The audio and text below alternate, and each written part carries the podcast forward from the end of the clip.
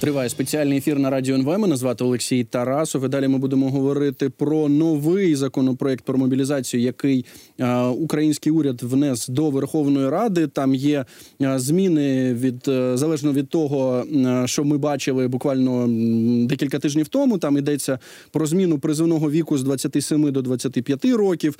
Там йдеться і про е, чіткий термін служби на період воєнного стану. Також е, йдеться про щорічну відпустку. Ну багато багато всього, багато різних пунктів. Вони будуть дебатуватися, як ми розуміємо, нашими народними обранцями, народними депутатами. Але звичайно, найважливіше це те, а що про цей законопроект думають е, військові, так е, саме ті наші захисники, які перебувають на фронті. От про це зараз поговоримо з нашим наступним спікером. З нами на зв'язку Денис Нагорний. Він є майором національної гвардії, начальником штабу артилерії 4-ї бригади Рубіж. Пане Денисе, вітаю вас в ефірі. Слава Україні! Героям слава, доброго дня, студія, доброго дня, шановні телеглядачі. Ну дійсно, знаєте, коли ми говоримо про цей законопроект про мобілізацію, тобто про зміни, так е, в той процес, як мобілізація триватиме, то було багато різних непорозумінь. Спочатку перша версія цього законопроекту була внесена в Верховну Раду Кабміном на Різдво. Було дуже багато різних обурень. Е, чи у вас була можливість ознайомитися, хоча б по окремими пунктами нового документу. Ну і головне, все таки запитання: а чого військові очікують від а, цих змін до процесу мобілізації? Е, почнемо розбирати законопроект з таких от даних, е, як е, перші дані для опрацьовування. Тобто, з того, що в нас вже 700, більше 700 днів іде війна, йдуть військові дії на фронті в надзвичайно тяжких умовах і е, з надзвичайно великим противником, тобто з противником, який має необмежений ресурс. І суть в тому, що е, люди тут на фронті мають певне виснаження, тобто е, просидіти в окопах, простояти біля гармати, проїхатися в тому ж танку на бойові дії, в БМП, е, мати якісь е, от тактичні дії там в оборонних діях, в наступальних діях. Це все вимагає ресурсів, це все вимагає сил. Е, деякі бригади, наприклад, я от знаю, що деякі бригади, які не виводилися ще з часів ООСа, тобто вони простояли десь рік в ООСі, і вже от на третій рік війни, на третій рік от е, повномасштабних е, після широкомасштабного вторгнення, люди ще не мали повноцінного відпочинку. Тобто їм відпочинок надавався, але так, щоб вивести, відпочити десь і знову з новими силами вступити в бій, такого от е, поки що можливості ми не маємо, тому що противник в нас надзвичайно серйозний е, і постійно розвивається. Для е, військової цей законопроект це. Ніби як от друге дихання. Так, війна це не якась там гра в Counter-Strike чи Stalker. Е, війна це е, виживання українського народу на даний момент.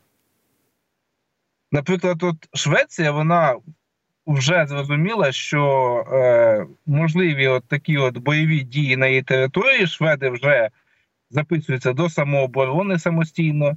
Шведи там зроблять якісь запаси, так само, як е, роблять це е, в Німеччині, як роблять це в інших європейських країнах. І нам вкрай важливо, щоб е, наш народ зрозумів, що е, нам певний період часу доведеться боротися в прямому сенсі боротися за своє існування. Тому що е, ніхто не впевнений в тому, що не повториться Маріуполь, що не повториться Ірпінь з Бучею і Бородянкою, що от не повториться тих страшних подій, які сталися в Попасній та Бахмуті, а потім в Мар'їнці, коли міста просто стиралися з лиця землі. І нам доведеться в будь-якому випадку воювати і в збройній і відбиватися в збройній боротьбі за своє існування. Тут варіантів небагато. Тому мобілізація для нас це такий от позитивний момент люди мають зрозуміти, що е, на кону стоїть все. всі пішли в банк Пане Денисе, розумію, про що ви кажете. І от е, знаєте, ви згадали Швецію. Я бачив буквально сьогодні такі дані про Фінляндію, яка доєдналася до НАТО. Буквально в минулому році пам'ятаємо, її прийняли до Північно-Атлантичного альянсу. І от е, е, серед іншого, там їхні аналітики місцеві розповідають, яким чином Фінляндія, от буквально там менше ніж за рік, так вдалося перевести свою економіку на певні військові рейки. Тобто, ну не йдеться, що зараз Фінляндія вже у стані війни. Ми розуміємо, що це не так. Е, вони просто як це готуються до того, якою може бути загроза е, з російської сторони. І От е, зазначають, що там, наприклад, Фінляндія сьогодні виробляє в 5 разів більше артилерійських боєприпасів ніж до 2022 року. Знову ж нагадаю, країна не перебуває в стані війни, не воює. В них є якісь там маленькі загострення на кордоні з Росією, але ну нічого серйозного. І ми багато чуємо таких дво, дві протилежні думки про те, що а Україна не перейшла на військові рейки, і це дуже погано. І е, другу думку, не те, що протилежну, але е, ну трошечки іншу про те, що а якщо не буде ну такої цивільної тилової економіки, ну в сенсі відкритих е, ресторанів та торгівельних центрів, то не буде працювати економіка знову ж. А як це розглядають е, на фронті? Е, давайте почнемо з військових рейок. На військові рейки в нас країна почала переходити ще 2014 року. Так, потрохи, звичайно, не з тими темпами, що хотілося, але ми вступили в війну вже трішечки підготовленими. Тобто, в нас були е, обстріляні, так так сказати, обстріляні бойові частини, які вже могли е, в так, в оперативному плані тримати е, певну оборону і робити певні наступальні дії. Так само і е, ми були е, де, дещо готові до того, що в принципі станеться. Я це кажу як про військових. Тобто військові е, знали, що буде війна, і чекали цієї війни. Тут в будь-якому випадку, тому що військові вони е, кадрові військові, вони в принципі, е, скажімо так, створені для цієї війни. Щодо цивільної інфраструктури, от в нас така ситуація, що ми, як сказав наш головнокомандувач, дещо е, допустилися певної помилки, коли думали, що втрати змусять росіян капітулювати. Росію капітулювати змусить лише крах економічної системи, до якої вона потенційно йде. Тобто крах тих економічних е, принципів на і засад, на яких вона стоїть. Всі ми бачимо, що От е, там ідуть цілі рекламні пабліки, в них е, йде далі жвава, пожвавлюється торгівля, е, заклики до будівництва в так званій зоні СВО в окупованих Росією областях України Автономній Республіці Крим. Йде певна якась там так зване шевеління в, в цьому напрямку. В нас же має, я вважаю, що в нас має робити те, те саме. Тобто, чим стабільніше в нас буде економічна система, тим більший шанс нам перемогти. І так само е, ну, для мене, як для військового, коли ви приїжджаєте в цивільний світ, хочеться трошки відволіктися від е, того світу, від е, того Вердена, який відбувається на даний момент от на фронті. Назвемо це так, грубо. І так само е, хочеться, щоб е, і так само хочеться, щоб ми в економічному плані йшли попереду е, нашого противника і змусило його відставати, тому що відставання змушує, е, затримує розвиток, відставання змушує економіку, приводить економіку до краху. Е, розумію знову про що ви кажете. Тобто, ви е, ну так е, раціонально мислите в тому плані, так говорячи про те, що без економіки не буде в принципі нічого.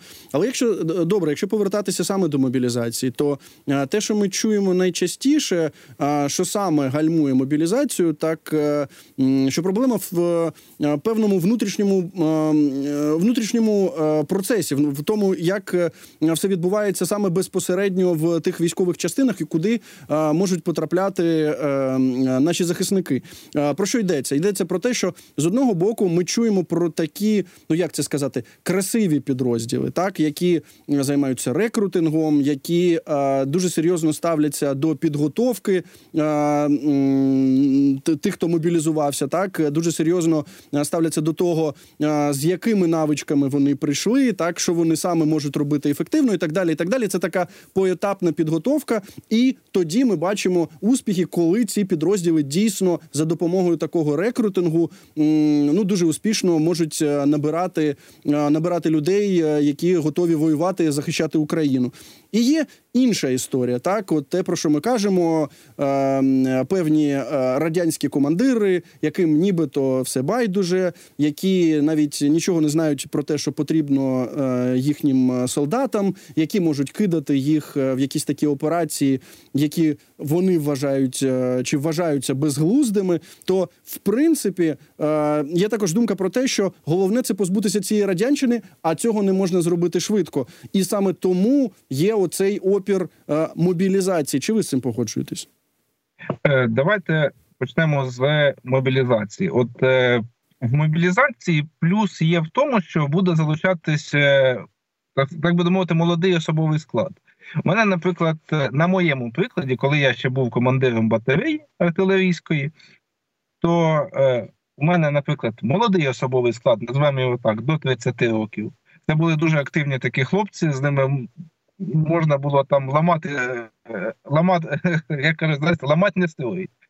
От, е, Тобто вони були завзяті. Е, на даний момент такі от хлопці більш схильні до нового виду озброєння це FPV-дрони, це квадрокоптери, це застосування БПЛА, тобто в розвитку нових технологій. Це крок вперед. Е, люди більш старшого віку вони схильні до, е, як сказати, ми їх називаємо технарі. Е, чому так? Тому що от вони більше знаходять контакт з технікою, з важкою технікою.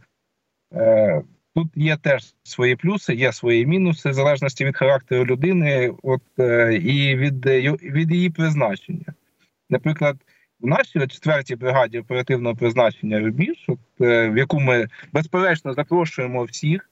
У нас є куча посад на е, і вмотивовані люди, які бажають проходити службу, можуть їх звичайно зайняти. Це такі як навідники, оператори дронів в першу чергу, оператори реп-станцій. Ну і звичайно, е, за вашим вибором, за вашими побажаннями. Е, і так само виходить, що е, ці всі от мобілізовані люди вони дають певний поштовх, певний поштовх для розвитку, як для себе, так і для армії, так і для перемоги цієї армії в цій от війні на виживання.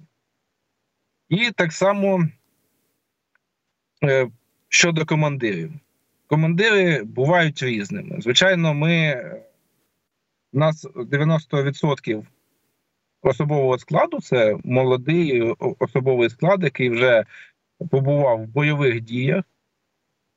Десь 95% особового складу командирів вони вже бували в бойових діях в таких от нормальних, називаємо це так, нормальних зарубах. Вони вже знають і бачили на практиці, Е, як краще зберегти особовий склад. Звичайно, іноді армія таке поняття вона велика, іноді трапляються винятки, але на ці всі винятки є закон України, якого ми, ми звичайно дотримуємось. Тобто людину оцінюють в нас по її заслугам. Якщо людина практик, якщо вона може, вона йде вверх, вона їй дають командування людьми, довіряють людей. Якщо людина показала себе ну, з поганої сторони, то, звісно, таку людину намагаються перевиховати. Або її наставити на путь істини нормальним чоловічим язиком.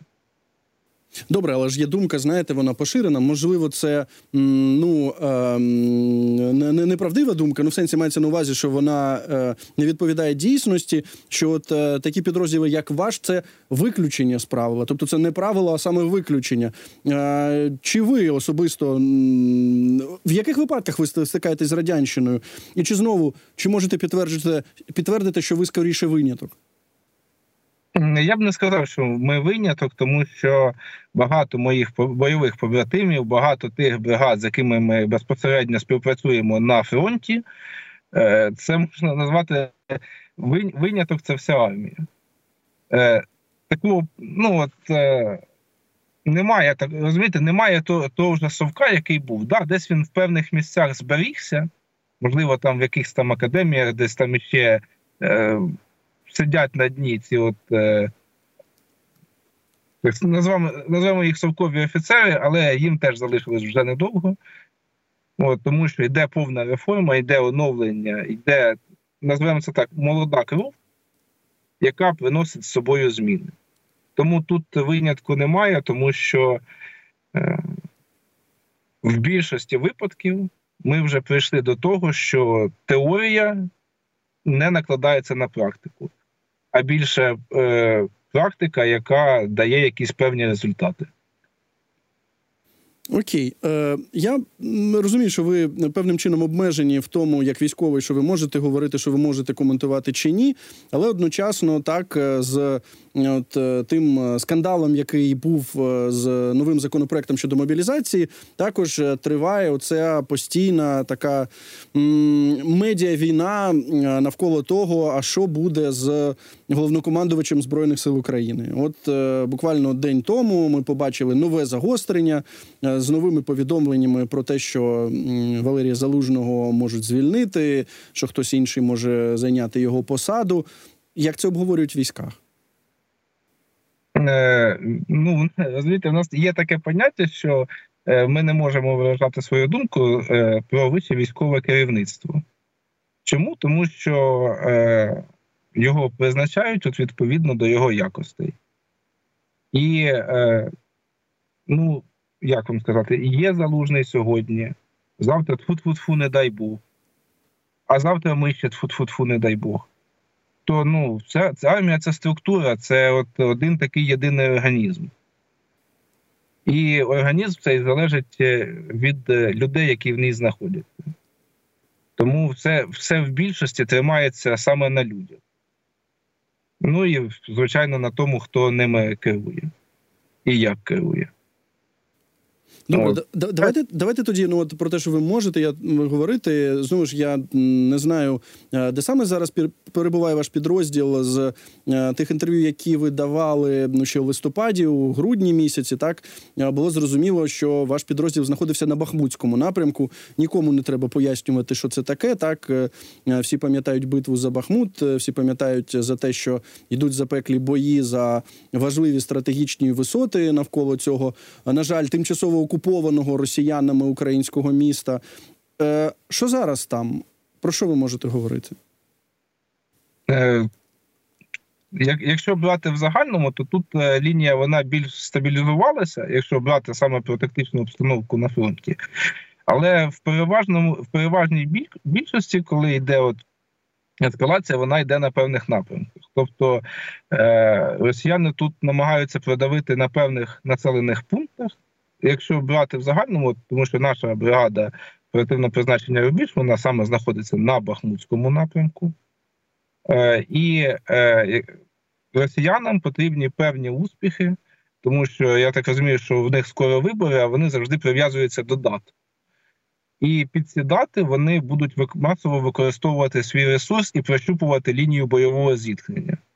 Так само е, вони використовують певні напрямки як полігон для випробування тих чи інших нових от, е, таких от видів озброєння, як хімічна зброя, як е, fpv дрони як на даний момент камери, тому що в деяких місцях лінія стабілізувалася, і вони замість спостерігачів, як зазвичай вони це роблять, вже почали дещо використовувати саме камери, такі от як муром і тому подібні, для того, щоб.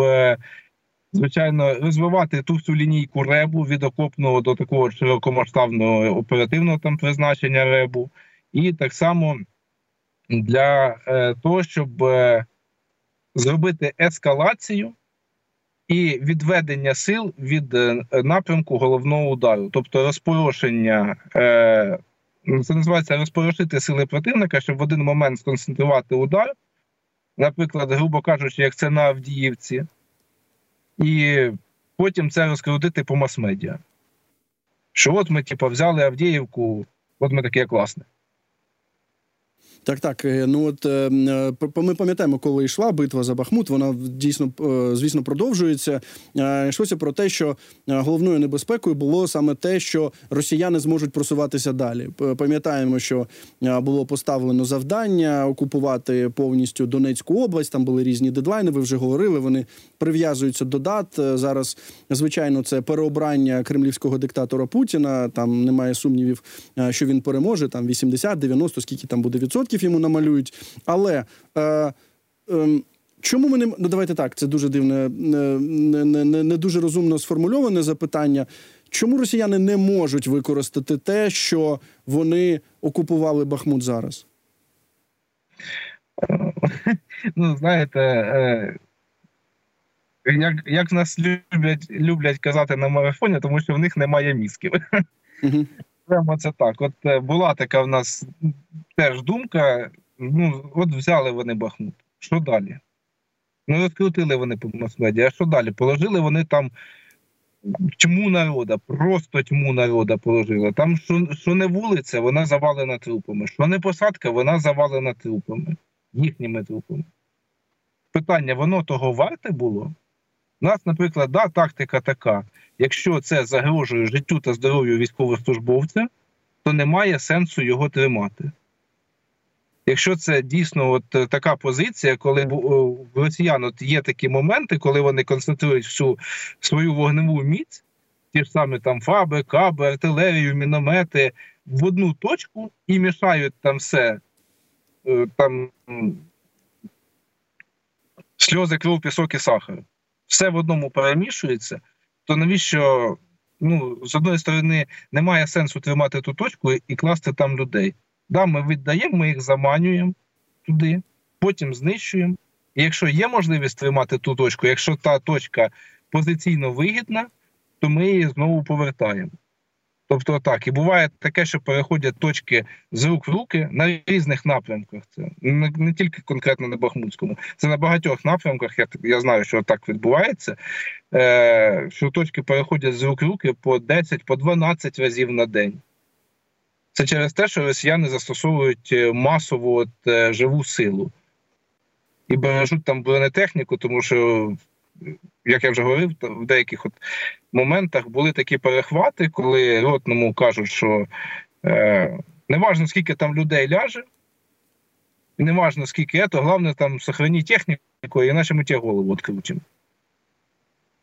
Тому то е, я б сказав би так, що в нас більше ціняться люди. В нас люди навчаються. От я знаю, що в мене багато друзів, які кажуть, от закон про мобілізацію, а все капець. Не переживайте, всіх, по-перше, навчать. Вас не кинуть нав... ненавченими на фронт. Ні в коєму ні в коєму разі. По-друге, покажуть, як що де робити, одінуть, обують, дадуть зброю, дадуть можливість захищати себе, захищати країну. І, звичайно, хотілося, щоб ви захищали її в лавах нашої 4-ї бригади оперативного призначення рубіж. Пане Денисе, я думаю, що от е, ті, хто мали вас почути, зараз вас почули. Е, я вам дуже дякую за цю розмову. Будь ласка, бережіть себе, ваших побратимів. Е, Денис Нагорний, майор Національної гвардії, начальник штабу артилерії 4-ї бригади Рубіж був з нами на зв'язку. Ми серед іншого говорили про новий законопроект про мобілізацію. Він був внесений буквально вчора українським урядом до Верховної Ради. Далі очікується голосування чи можливо спочатку певні дебати серед наших народних депутатів. Ну і там е, є багато різних змін, е, в тому числі до таких е, скандальних пунктів, які обурювали українське суспільство після першої версії того самого законопроекту. Що ж, я думаю, е, ми будемо говорити про це і далі в наших ефірах. Е, У нас далі новини. Після новин повернусь до цієї студії.